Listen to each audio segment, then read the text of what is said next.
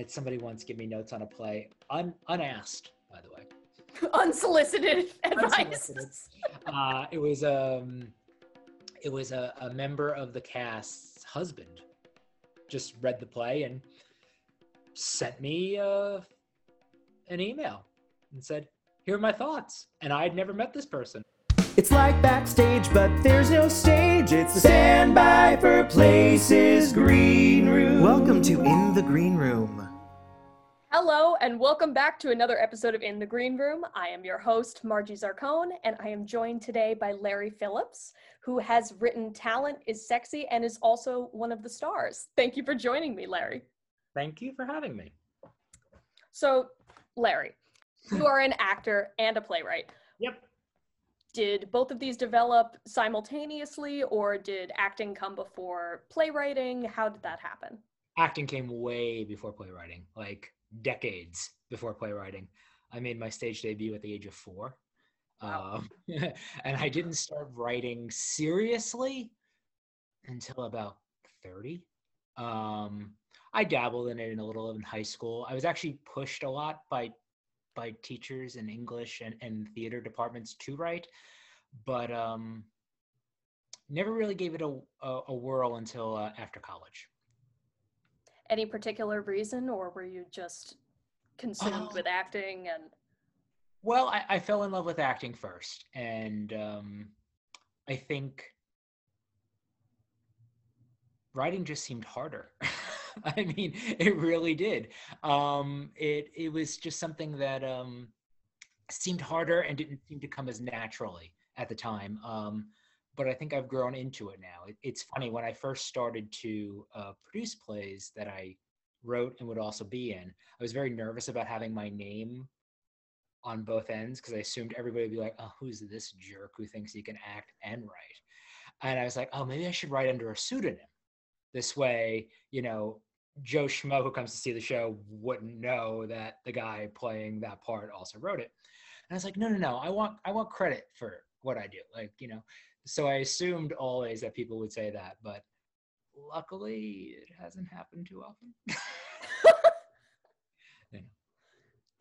it's funny acting is so personal Mhm. but to me writing is a whole different level it, it's such an extension of Mhm. yourself and there's a lot of assumptions that go into oh they, they wrote this that means it happened to them Oh, this character is based on them blah blah blah, blah almost like songwriting in a way. So much so that it's it's actually ridiculous that sometimes i mean don't get me wrong there's something personal in every play. And of the plays that i've written there are definitely ones that are much more uh, based on someone or something or myself than others but it is it's amazing. Everyone assumes that everything you've written happened to you or is is in your deeper uh, mindset. It's it's fascinating. It's to the point now where i will literally tell people beforehand this isn't about you. This isn't about the fight we had. The play that we're going to talk about today talent is sexy um, is inspired by someone. Didn't necessarily happen to me but somebody inspired it. You play the character of noah. Did Mhm. you write noah with yourself in mind to play the character not not not did you write noah as you but did you write noah imagining that "Hmm, maybe i'll play this character No. Um, This has actually happened to me a few times where I've sat down to write a play, visioning a specific character for myself, and then when it gets to production, not playing that character. Uh, it, yeah, it's happened a few times. Uh, It's um, actually, it- I would say it's about 50 50. Um, when I wrote this play originally, I, I planned on playing one of the more supporting roles. And um, I realized when I did a reading like a, a small scale table read of it uh, after the second draft just to hear it out loud with some actors that I wasn't interested in playing the role I wrote for myself anymore as an actor. Um, I had played something similar to it recently, and um, you know, one of the nice things about being the writer is is sometimes you can allow yourself to stretch where casting directors and directors might not see that you can stretch to it can also mean that you stretch too far sometimes as well, where you start to cast yourself in ways that you should never be cast. But um, but in this case, no, I hadn't written Noah originally for me. No. It's interesting. I hear and meet a lot of actor directors, but not a lot of actor playwrights Mhm. who will be in their own work. Do you find it difficult to kind of split your brain in rehearsal from playwright to actor? Or do you ever have those thoughts that are playwright thoughts when you're in rehearsal, but you need to be concentrating on your character? Yeah, um, it's I've been doing it for a while now, so I think I've gotten a little more used to it. But um, generally, the way I think of it is, um, the playwright is in the room; he's alive. so if you have questions, ask me. Um, and generally speaking, I like to have worked with the director prior to starting rehearsals a lot on the script. So there's not a ton of script work that could happen in rehearsal. Now that doesn't mean that script work doesn't happen. It sure does. Um, but I usually take the first week or two of the actual rehearsal process uh, more as a playwright than a than an actor. So sometimes I'm a little bit behind on being off book. Whoops. Um, but um, yeah, it's it's usually the beginning part that's more playwright centered. But I haven't found a hard time balancing both. Um, I'm open to ideas. Best idea wins. If it's me, if it's the director, if it's the scenic designer, if it's another actor in the show, if it's the stage manager. If if a joke ain't landing and you got a better punchline, let's hear it. One of the reasons that I um, loved playing Noah in Talent is Sexy is he's a ridiculously upbeat, optimistic person. And it that's not something that I get cast as often. And it's not something I've written for myself as often. And once you play somebody like that, it is a little bit of like a drug. Somebody that's just constantly happy is is really interesting. And I found myself when when I did the next read and played that, that it was so much more interesting to me than what I was used to doing, and a little bit of a challenge um, because that's not like I said how I'm usually cast, but um, it's intoxicating, and I have found that he has this confidence that isn't necessarily cocky. It's, no, no. it's just positivity. It's just, hey, I'm here. This is what I love. This is what I want to do. Um, He's sure of himself. Mhm, mhm. And he's going to give his all to it. And um, that can be a beautiful thing no matter what area of life you put it into, but it can also be a dangerous thing because it can put up blinders to uh, perception, which is a good thing and a bad thing. How did you find your way into that? Well, I think having written it, I knew who he was. Um, so, so, so, so here's the gossip. Um, it's not based on a real event, but it is based on um, a real date or two I've gone on in life. Okay. And um, it, uh, without saying too much, just in case the person's out there and listens, I won't reveal names. But I've, I've, I've I met somebody once who, who came to New York to be an actor and was a little um, bit older. You know, they weren't like 23, 24, 25. They were, they're in their 30s. Um, and just was the most optimistic. I'm here. I'm ready. I'm going to be on Broadway in two years. And I just the, the whole first date, I just thought, wow, this is really charming and really intoxicating, like you said. Then on the second date, listening to this, listening to this a little more, I realized there was some delusion behind it. Um, and and I thought to myself, and I said it silently. I didn't say it out loud while this person was talking and telling me all their grand plans about starring in Dear Evan Hansen in a few months, having just got off the bus. Um, I thought, oh, you're not good. I don't know what it was, but just something about the way this person was talking. I was like, oh, you're not good. You are not good. And um, that's kind of what triggered the play because I thought, well, can you be in a relationship with somebody who gives their life to something that they're not good at and isn't going to get very far um, in any field? It, it, it's really the, the the crux of the play and and and really the crux of relationships in life is if somebody is not good at something and they're throwing their entire life and money and schedule and other and it's affecting other relationships and it affects the way they live and they're not good at it should you step in and allow them to know that maybe they're being disillusional but at the same time who are you to take away someone's joy if this is what's truly making them happy It's a complicated thing, Sure. espe- especially with especially with Noah because he is getting work. It's not good work, but he's getting.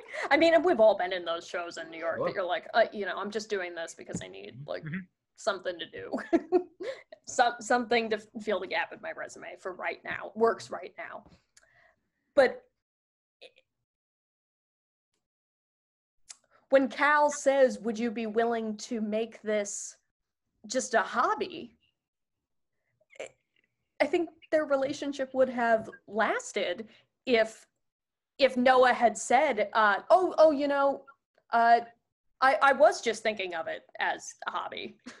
Yeah, I, I, we, we discussed this in, in the rehearsals, which is if Cal had been honest with him after the first performance that he saw, there's a possibility this could have worked, this relationship. But the- really, I think the opposite. I think it would Oh, have yeah? I, I mean, I'm not, I'm not, I, I'm not saying that it wouldn't. That you're wrong. I think it, I think it, there's a possibility it could have ended anyway. But I think there was that was the only possibility. Once he continued this trek of lying for a year and a half, Right. I think that's where it became impossible to come back from. Um, Yeah. Definitely. But I, I do agree that there is, I, I do think that there is a possibility that this was a doomed relationship, period. But if it ever stood a chance, he had to speak up on that first show. Within a reasonable amount of time. Yeah, exactly. exactly. Because if someone came up to me after the first show that they saw me in and they said they weren't crazy about it and they didn't think that I was that good, and I didn't know this person super well, I would think this person's a jerk. I don't know them that well. Well, that's that's that's always the hard thing. I think whether you're in a relationship or not, I always say that when when I'm getting any type of notes or reviews or anything, I kind of want to know somebody's taste. You know, because if if you tell me that you love Adam Sandler movies, I'm not so sure I give a shit what you think about. Yeah, yeah, exactly. But if you're Kenneth Lonergan, I kind of care what you think about my play. Um, so that's that's always the tricky thing. It's like, well, what is this person's taste level? Some people um, consume film, theater, television purely as entertainment. They don't want to have deep thoughts or conversations about it. They don't want to be moved. They just want to, at the end of the day, watch something that's going to be light and fluffy and somebody like that not that there's anything wrong with um They want to sit back, relax, and enjoy the show. no, Yeah. there's nothing wrong with that but their opinion might be skewed to somebody because oh they didn't find it as funny or they didn't find it as relatable because they were just looking to be entertained whereas if somebody is looking for something a little more complex um their opinion might mean more so yeah I mean, that's the other thing i mean we never see cal act so who knows if he has any talent That was my next question was do you think that Cal is a good actor? um, that's where it gets a little tough for me to be a playwright and an actor because I have to make sure I'm not making choices for other actors.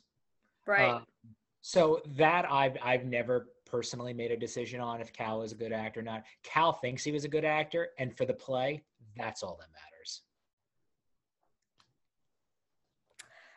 I do think it's interesting though. When Cal comes to see Noah's first play that he's in, they don't know each other that well.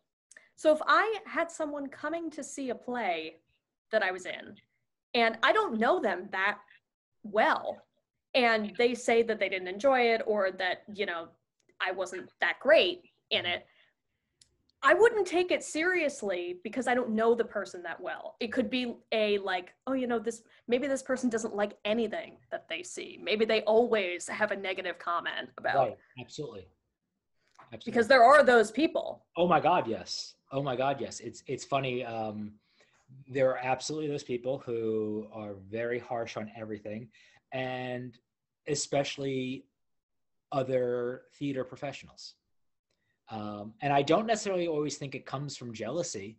I just think that they they always vision themselves having been in it, written it, directed it, designed it, whatever it is. And if you're making choices that they seem to think are a little different, they might not like it. I we we all have that friend who's an actor and actress who hates every actor or actress they see. Mm.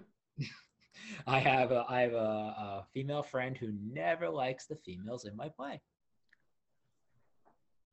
Just so happens, never has anything to say badly about the guys, but never likes the ladies. And I'm like, hmm, that's on you. Yeah, you're pro- you're projecting yourself into it. That's on You're- because I'll give you one, I'll give you two, but you know if you come to If see it's the- every time, if yeah. you come to see the third or fourth play and you still can't find a female performance that you've liked, mm, there's something with you. This this play was based off of Mhm. someone that you had met. Right. How many years later did you start writing this? Did you allow it to like gestate and then it was like, oh, I wonder if this relationship actually happened, like where it would go? Um, no, it was a few months. Oh, wow. Yeah, I, I tend to be um, for me writing process wise i tend to if i have an idea it's best for me to sit down and just do it um, get that first draft out for me that is the hardest part the first draft. Because once you have a first draft you have you have you have something that you can alter. You can move scenes. You can i've written plays with actually this play is a perfect example. The very first play um, excuse me the very first draft of this play didn't the character of carrie ann didn't exist. Okay. uh, she didn't exist in the second draft either. It wasn't until i had that reading that i talked about earlier where i played the other role that i said something's missing we need somebody for noah to even though they don't have like the the, the confiding scenes that um, cal jessica and seth have we just need somebody to help Noah feel that he's still on the right track, that he's met somebody. So, um, yeah. So for me, it's it's about getting that first draft out, and then you can play with it. So yeah, once I had this thought and kind of knew who my two main characters were, yeah, no, it was it was like right away. no, no reason to wait. Well, it sounds like it it struck you immediately. Yeah. And I'm a sucker for a show business story. Was this different from the writing process that you have had with previous plays? Um, no. Um, they're usually the ones that wind up working and getting produced. Usually are very similar. The first draft usually comes pretty fast, and when I say fast, I don't mean like I write it in a week, but uh, I have the idea and I know where it's going as it progresses. And then usually what I do after that is I put it away for a few months so I can look at it again with fresh eyes before I do a second draft. Mm-hmm. And then usually after the second draft, I do like to do an informal reading to hear it out loud, and that that tells me basically put it away and burn it, or no, because you you never delete anything, you never know. Um, but uh, or keep going, and this is what it needs, and this is what it doesn't need. And sometimes notes you get there from other actors or a director that you might invite uh, might be wrong, but they can still lead you down not wrong, but not um, not where you want to go with it, but can still lead you to go, oh, there's something missing. So like in this play, like I said, there's something missing. There's there's there's we need we need somebody for for to be on on Team Noah. I can't imagine it being without Carrie Ann too, It's because hard. otherwise it would just be this little click. It's funny. It's hard for me to imagine without her either, but I know it exists. Um, and I've had the opposite thing happen too. I've written plays where I've written out characters after a first or second draft. Where um, I had another play once where I had uh, a character where I went, "Why is she in this play?" I was like, Hmm. other than this one moment where she says this, why is she in this play? She's just like this other character. I can just have this other character say this important moment. Is it more difficult to take a character out than to add a character? Um, no, I think they're about the same. Um, because I I don't really, I've added a character twice, I think, and I've deleted a character twice, I think. Mhm. And both times I've realized why. Um, I wasn't doing it to pad a cast. I wasn't doing it to make a cast smaller. I was doing it because uh, the actor in me knows that you're going to get good actors if they have something to do and they have a reason to be in the play. And if their reason to be in the play, the character's reason to be in the play, isn't necessary, then it's going to be hard to cast. Um, and all you're doing is padding your cast. Um, so, but it's never gotten to the point where like I went into production and deleted a character. Uh, so there was never like somebody attached to the part and then they lost their job. That's Right. Do you I I've heard both ways. I've heard of playwrights having their names set for the characters at the beginning or discovering it at the end and just writing like A B A B all the way through and then the name kind of comes to them. I usually have a name, but I don't always stick to it. I have changed names. I don't think I changed anybody's name in this play, but I have in the past. I have been like, you know what, this isn't a Brian, this is a Ross. Um, so um, that I've done. I, I do have one little, it's a nerdy writer thing. I never have two characters in the same play with the same first letter name, Mm. which I didn't know anybody ever picked up on, but I did have a director once pick up on it. And he said, Thank you. You've made my blocking chart easy because I could just write everybody's letter and know who I'm talking about. Nobody has the same letter. Do you ever have in your mind that there's something you want the audience to take away from what you've written? Or is it, I'm putting this out into the universe, how it is received is of no importance to me? It depends on the play. I would never say it's not of any importance, um, but it is interesting what people take away from plays. There seems to be, from my view of the world right now, and this is not just with theater, this is with film and television too, that representation is not an endorsement. I'm seeing things a lot of times where people don't want to see a character that might be toxic or um, misogynistic or mean and so on and so forth. And I think for me, it's much more interesting to see people how they are depicted in life than they are. If everybody's just nice to each other all the time, what is the play? Um, I mean, I guess you could write that play, I mean, but how many times could you write that play? Um, so that's the one thing that I've, I've I want people to realize is is because a character may seem shallow, or a character might seem misogynistic, or a character might seem um, entitled. doesn't mean we're saying as playwrights or producers or whatever that this is how it should be. We're saying these people exist and this is what happens when you butt up against them. Mm. Um, people also tend to review plays or any media the way they want to see a play or movie go. Meaning, like, oh, it went down this road and I didn't want that to happen. I wanted this to happen with the relationship, so therefore I didn't like it. And I don't know. To me, it's it's it's much more interesting if you if you take it in. Uh, it doesn't mean you still have to like it, but just because um, characters don't end up happily doesn't mean that it, it's not true. Right. That that would be my thing is is to, to take it in and and not make judgments about what's happening uh, based on your preferences. But I, I think sometimes people can be so turned off so easily. I, I'm finding by by characters who speak the truth. And the thing that I say, which you know, it's my my version of life. Nobody's perfect. Everybody has said something that is troubling at some point in their lives. Absolutely.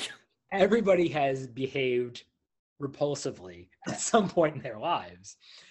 As long as we're not making that person the poster child for um, how we should act, then let's just sit back and let's see what happens. Um, you know, I, I I go to a gym. The discussions I hear in the locker room are just, I mean, and I'm not easily thrown, but but you go, you almost want to be like, oh, see, see, these people exist. The, the, listen to this conversation that's happening in a bunch of strangers standing around them. Um, so I, I definitely am not making a case for um, representing people in cliched ways all the time, but also understanding that uh, plays or movies or television shows where everybody is just nice and does the right thing all the time. You know, without without getting on a soapbox, I think that's kind of what, in my, for me personally, kind of derailed Neil LaBute a little bit. It was actually kind of in a weird way refreshing in the beginning to see his characters not behave correctly. hmm But when you did it in the 30th play that you've written, it's not interesting anymore. Right. Now I'm just looking for it. And now I'm just thinking this is what you think Yeah, meant for exactly. it. Yeah, no, I, I totally ag- agree with you with that. And I and I also think it, it must it- it's always difficult to be a writer, but it must really be difficult for a writer now. Um, people are very quick to It's hard. I mean, it's. I mean, I think we're we're all taught, regardless of what we do for, in life, is that you can't please everyone all the time. Yet we all keep trying to. yeah. we just keep trying uh, and we're never going to do it so lesson not learned the best thing in the world to me is seeing a piece of theater or a movie that i know only a little bit about and being surprised by how good it is. That's the best feeling. hype can ruin something for me so easily so easily. So the less i know the less i know what the opinion out there is and the more you just kind of go into something not knowing much and then all of a sudden being like oh my goodness. There's also something for if you're a paying customer and you did not like what you liked or what you saw you have a right not to like it you don't need to put it on the internet but you have a right not to like it. Like like we said before everybody has different tastes everybody has different opinions and i think we we generally generally gravitate to people who share with us but that doesn't mean that we're not going to still come up against something occasionally that we just don't agree on. This industry is uh you're subjected to a lot of opinions from people who have absolutely no idea about how the process works. Like, I can't walk into a bank. Well, I mean, I could. Uh, you can't walk into a bank and say, like, You know, I don't agree with the way you're putting numbers in that Excel chart. I don't I don't Well, think it's I don't think it's that good. I don't Yeah. think it's good. That's kind of what I went, meant before when I said, you know, people who are criticize plays by rewriting them. It's like, no, that's. I mean, I'm not saying it's not a valid idea, but you know, it's eh, because it didn't go the way you wanted it to go doesn't make it bad. Now, if it Right, doesn't, right. yeah. doesn't go the way you wanted it to go because there's plot holes that you can point out, or but because something really ridiculous happened that you know, if it was a grounded play and all of a sudden It's totally not plausible. Going back to the play, at Mm-hmm. the end, Noah says that he doesn't think that he can be friends with Cal, not because they dated, but because he's a reminder to him about the self doubt that he brought in. Can you talk to me a little about that? Sure. Um,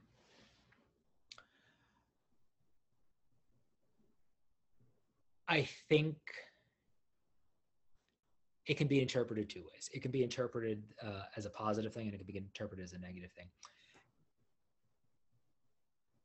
Noah, you're absolutely right. Noah feels that Cal is a reminder that somebody thinks he's making a fool of himself, that he's embarrassing himself, um, and that he's making bad choices.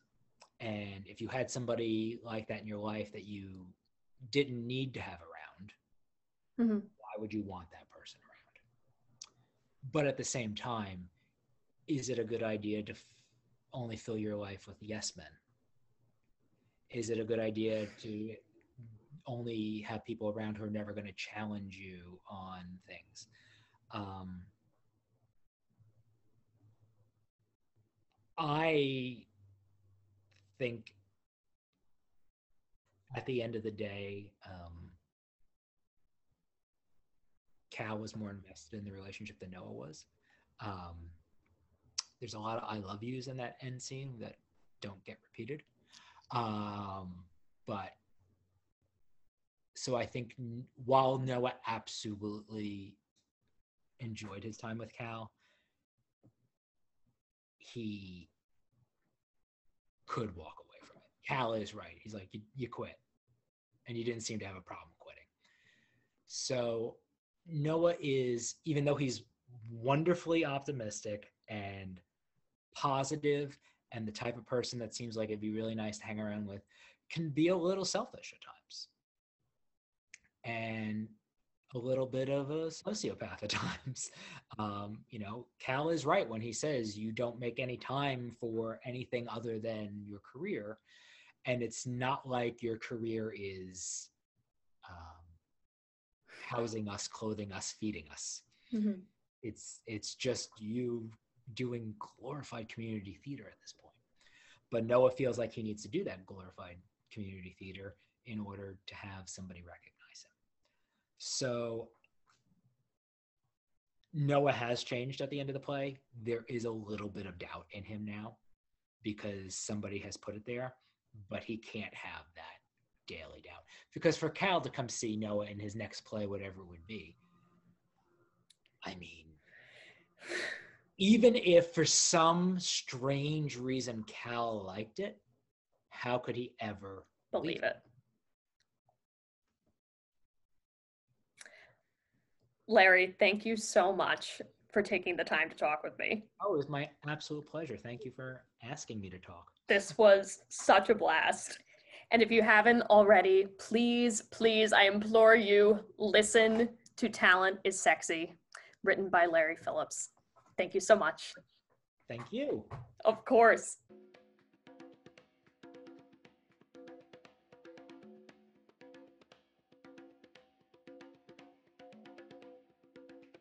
I remember coming to see a musical when I was in high school with like a speech and debate club. I'm not sure why we were coming to see a musical, but we were. And um, there was a there was a kid on the bus who was you know you know like sometimes in high school you just go on the class trip because not because you're interested. You go because you don't have to go to school that day and so on and so forth. He was like, "Wait, there's more than one play on Broadway." He felt like there was just like one play at a time on